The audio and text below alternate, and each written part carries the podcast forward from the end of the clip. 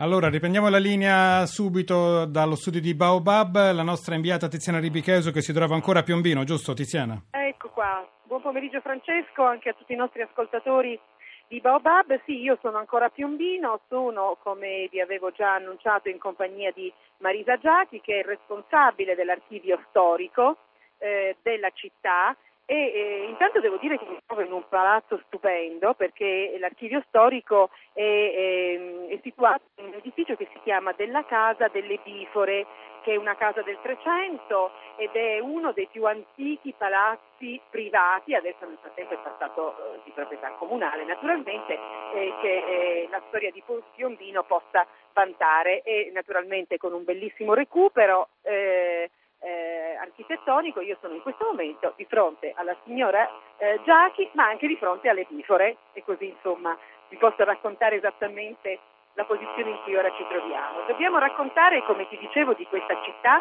che veniva definita, naturalmente ha tutta una lunga storia, ma eh, arrivando al periodo napoleonico eh, era definita la piccola Parigi in virtù del fatto che a governarla c'era una principessa che era Elisa eh, Bonaparte. Tiziana, ti interrompo un attimo perché c'è una linea un po' disturbata, forse il cellulare da cui trasmetti è troppo vicino alla macchina. Eh, forse hai ragione, lo allontano, hai ragione esatto. tu, ecco qua, vedi un po' se Esatto, abbiamo risolto. Ecco qua. Perfetto, perdonami, sì, sì, mi sono distratta un istante. Tranquilla, tranquilla. E allora, ecco qua, eh, dicevamo appunto che la piccola Parigi è, è stata per eh, circa 9-10 anni il regno di Elisa Bonaparte, sposata Baciocchi, eh, sorella di Napoleone, una donna interessantissima da mille punti di vista, eh, una signora molto eclettica, eh, donna di grande carattere che ha fatto di Piombino in questi dieci anni eh, una città molto interessante. Perché Marisa Già? Elisa Baciocchi, eh, Baciocchi perché sposò il Baciocchi, un corso militare, eh, eh, e lei cosa fece di Piombino?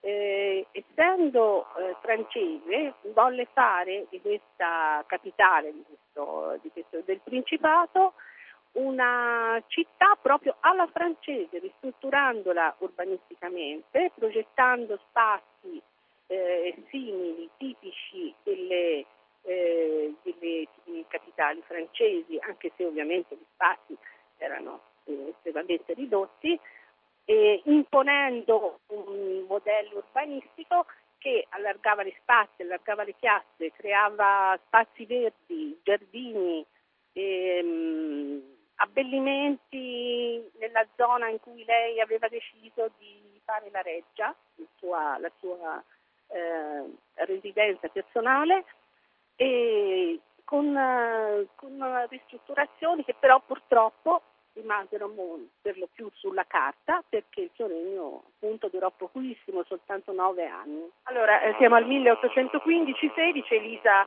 eh, va via, praticamente il principato viene inglobato, eh, inglobato nel Granducato di Toscana e così quel piombino che era una chiave di accesso tra l'altro strategico militare fondamentale sul Mediterraneo e in particolare verso la Corsica, francese, quindi Napoleone corso, abbiamo detto, diventa eh, un, una delle tante città del Granducato di Toscana. Perde molto di importanza e, e, questo che cosa ha significato? Tanto che, insomma, tornando un po' ai nostri tempi, perché dobbiamo arrivare all'unità d'Italia, nel 1948 tempesta di ribellioni nel resto d'Italia per, eh, per la libertà, per l'indipendenza, a Piombino insomma c'è un'aria un po' messa. A Piombino... Ti, eh, abbiamo, di una, eh. abbiamo, di nuovo quel problemino di sottofondo, Tiziana.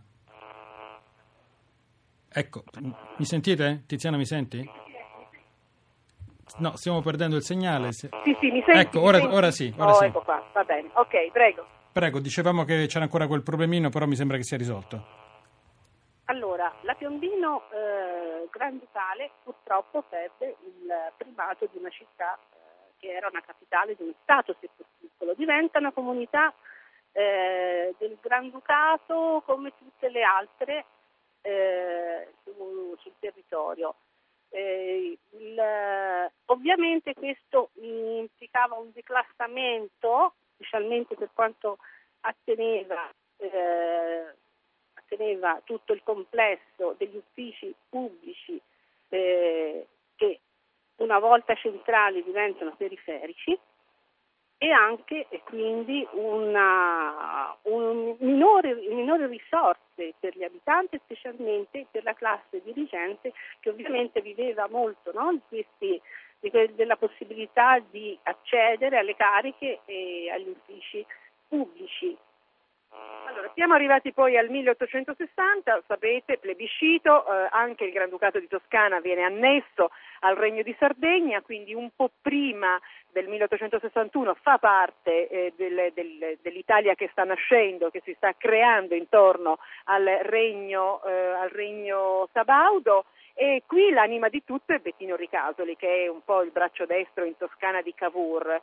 E, insomma, la comunità si deve adeguare a, questa, a, questo passaggio. Continuano ad avere questo pensiero del Principato, dei tempi di Elisa, ma Piombino insomma, si deve adeguare ancora una volta ad essere una delle città del regno, neanche forse tra le più importanti.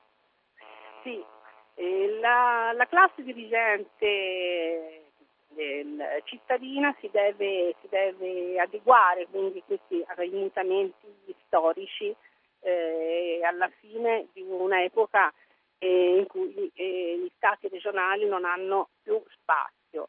E la città eh, di Piombino, pur recalcitrante a queste, a queste novità, eh, un esempio è che addirittura eh, la, la comunità si rifiuta di andare alle votazioni indette subito dopo la proclamazione dello Statuto Albertino e questo eh, fa pensare proprio quindi a una situazione da Vandea, no? Era, e, nonostante questi tempi cambiano, eh, cosa succede? Succede che come in tutte le altre eh, città eh, della Toscana dove il plebiscito c'è la missione al Regno di Sardegna e poi nel 61 ovviamente al Regno d'Italia dopo le imprese garibaldine. Allora, eh, questa città diventa, riprende ad avere un suo ruolo come polo siderurgico importante, bisogna aspettare il 1865, qui c'è un grande cambiamento, prima 1865 poi 1902 dove c'è anche un forte cambiamento sociale, finalmente Piombino piano piano riprende una sua forza. Dunque, l'identità eh, di Piombino sì, eh, più forte sarà quella che verrà acquisita dopo il 1865, quando iniziano veramente i, i grandi, i, il grande smustamento dovuto agli impianti siderurgici. Eh, e nel 1900, i primi addirittura eh, questa situazione nuova economica sarà estremamente competitiva anche con quelle di città molto molto più importanti e più grandi. Ecco, eh, Tiziana, eh, noi dobbiamo la... Eh, arrivare sì, un attimo ecco. alla chiusura per, velocemente dell'intervista. Sì, arriviamo alla chiusura ci... dicendo soltanto, Francesco, salutando intanto Marisa Giacchi che è responsabile, ripeto, dell'archivio storico di Piombino, ricordare che insomma questa città ha un, un elemento forte, portante, il ferro, che praticamente è diventato, ha fatto un po' da filo conduttore fino ad oggi e ne fa ancora adesso un polo siderurgico importante, anche se sappiamo un po' in crisi. Allora io ringrazio. Grazie a Tiziana Ribichesu che si trovava a Piombino, buon lavoro, buon viaggio, visto che continuerai a viaggiare per tutta l'Italia.